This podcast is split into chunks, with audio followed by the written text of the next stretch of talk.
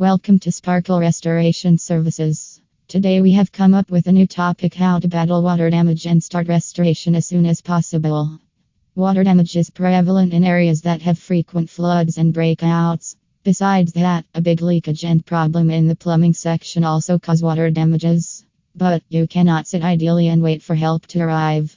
You can easily start to control the damage and restore as much as possible before the aid arrives at your front door. Here are some tips suggested by experts that can provide you some guidance in barring water damage restoration Irvine. Get the basic knowledge about the water types. This is important because it helps you to identify the source and make a rough assessment about how much the damage can spread. The first type is the fresh and clean water that comes from rain or pipes or forms as a puddle through condensation. This water is cleaner, but it can also cause damages. You can clean up this type of water because it does not cause a lot of mess. The second is black water or very dirty water that invades your home through the sewage system or by a flood. This water contains a lot of harmful bacteria and viruses and is extremely dangerous. It can cause health problems and serious harms to your belongings. So, it is better to call a professional and get the restoration initiated as soon as possible. There is also a third type. This is called gray water. This water usually comes from bathrooms or toilets and dishwashers, washing machines. It does not contain a lot of germs but can contain some irritants. You can also clean this water yourself. But try to use safety gear like gloves or waterproof boots, etc., to prevent any problem. If there is water, check for mold development. Stagnant water can cause mold buildup very fast.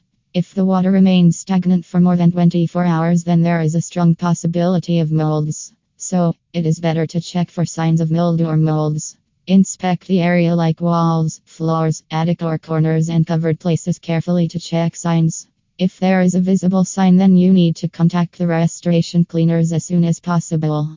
Also, make sure to take precautions before exploring the mildews and molds. This is because these things can be toxic and cause different health issues. Start drying the water as soon as possible. You do not have professional equipment like the professional restoration world, but it is better to start to dry the area to make sure there is no further damage. You need to switch off the electric and plumbing connection before you start working. It is better to vacuum or clean the water first. Next, you can place large pedestal fans or switch on your ceiling fan to dry up the soaked area. If there is a lot of water, then you can use your dehumidifier to dry the moisture.